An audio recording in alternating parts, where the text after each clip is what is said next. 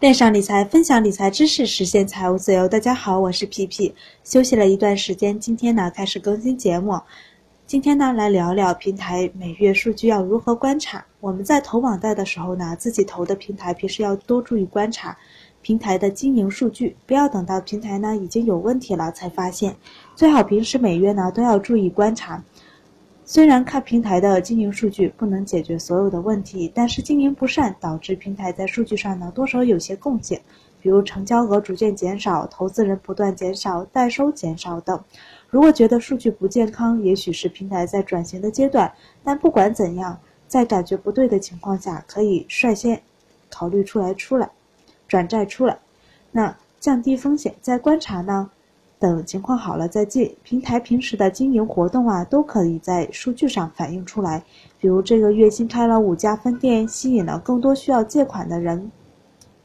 标开始多起来了，成交额呢就会变大，但是秒标满标速度变慢，说明平台呢在开发投资人身上还需要再加把劲。此时呢，平台为了吸引更多的投资人来投资，可能会搞一些活动，送一些加息券，这时候呢就可以利用这些活动增加收益。数据呢能帮助我们窥探平台的经营情况，从另一方面去了解它。那举几个例子一起来看一看。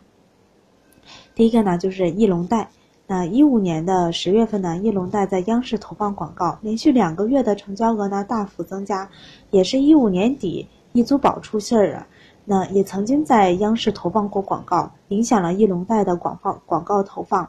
央视禁止 P two P 广告投放，减少了通过广告进入的人，当月的成交额呢有所降低。同时一月份呢，呃，有报道说一龙贷存在资金池现象，引起了投资人的恐慌，出现了大量的转债。如果投资人，呃，如果投资人投资过的人应该都能知道。那后来呢，一龙贷对其易存宝提升了信息的透明度，每笔交易呢明细都能看得到。但是呢，当时成交额连续几个月都是在下降的状态，五月份以后呢才渐渐的恢复成交额、成交量，投资人数呢，啊、呃、和人气呢也才逐渐的恢复恢复过来。十月、十一月、十二月呢，交易额大幅的提升，那但是投资人数却没有大幅的提升，而人均投资的金额呢有所提升，可能是吸引了大额的投资人，或者是呢与一些投资机构和或者是企业呢进行了合作。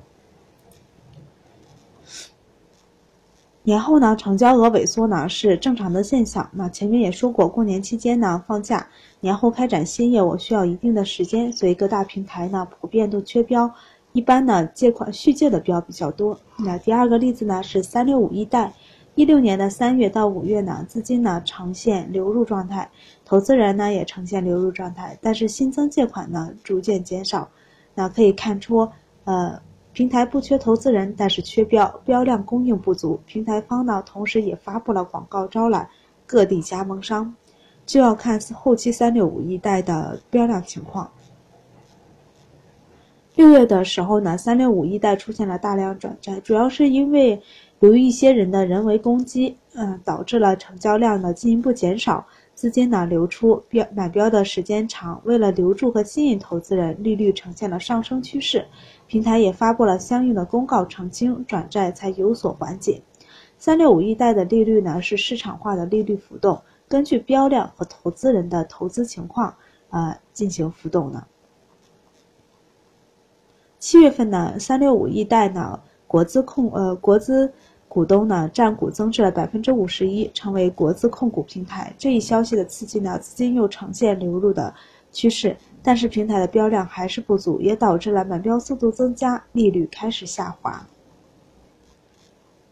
第三个例子呢，就是一期好。一期好之前的呃前十大借款人的总代收呢，占平台总代收的比例是比较高的，接近将近 百分之七十。 那后来平台做做转型，车贷、小微借款、分店呢也增加到现在的百家以上。那并且呢，前十大借款人的总代收平台呢占平台的总代收比例也降低了许多，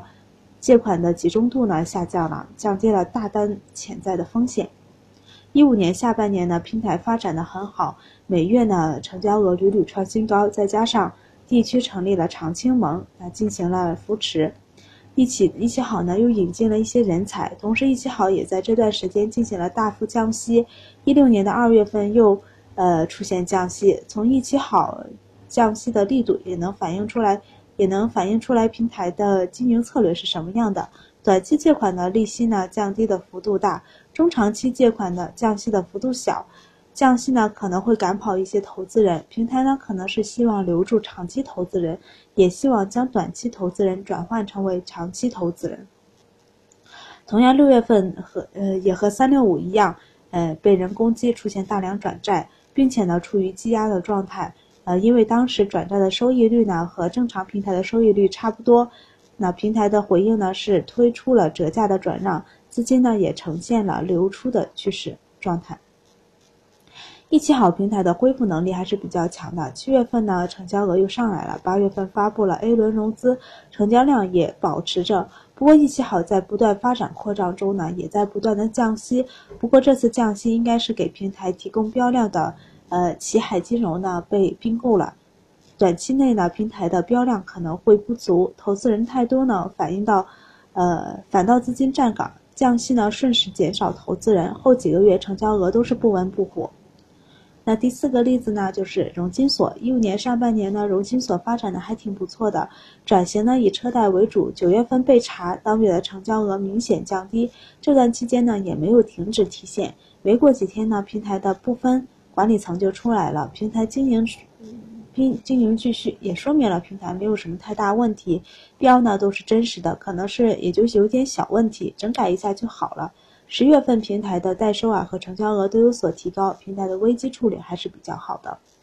过年休息呢，基本上各大平台呢都不发标，呃，标后呢年后呢标量也少，资金站岗比较严重，成交额普遍都比较低，投资人都会去寻找有标的平台进行短期的投标，短暂的投标。那如果哪个平台标量特别足，收益又比较高，还没有背景，没有靠山，没有风投，这样的平台就要小心了。上面几个例子呢是我之前投过的，之前的利率呢都比较高，现在的利率呢就太鸡肋了，一点呃一有点风吹草动呢就会反映在数据上，因为投资过，所以对这几个平台呢比较熟悉熟悉。那平时呢没事可以自己观察一下自己投的平台，看看有没有什么新活动啊，新公告啊，啊合作的机构有没有不好的消息，平时多留意一下。每月呢或者每周看看数据的情况，平台加息降息对平台的影响，有没有做出这样的呃还有做出呃这样的动作，那原因为何，发展的战略是否有所改变，是否要转型，比如主要以房为主的贷款逐渐的将增加了车贷，观察车贷的占比是否是越来越大，房贷在减少，是不是要以小微的借款为主了，平台的合作机构有没有增多，机构分布的情况，还有平台新开店的数量等，平台有没有上新的业务，那平台处理危机的能力如何，对平台从侧面有个了解，而不是仅限于平台上介绍的东西。投的平台不要不管它，要多观察，有的平台呢主要以大标为主，它的每个月的成交额呢就比较容易提升，现在国家监管倾向于网贷以小微为主，那这样的平台后期可能就要面临着转型，转型是否成功还要继续观察。上面呢举的例子不代表这些平台百分之百不会倒闭，那都是会变的，不同时期平台的经营策略都不是都是不一样的，都要去不断的去观察。有的平台经过一段时间的观察，一路走来伴随着它的成长和发展，从草根平台到一线大平台，也有的老平台因为经营不善走向终结。投资呢没有哪件事情是容易的，不断的学习和总结，自我能力的不断提升，突破自己的瓶颈，就会越来越顺手。今天呢就分享到这儿，如果你喜欢可以把它分享给你的朋友，欢迎大家关注微信公众号 P P 爱理爱财，一起讨论分享，一起成长，投资的道路上不独来独往。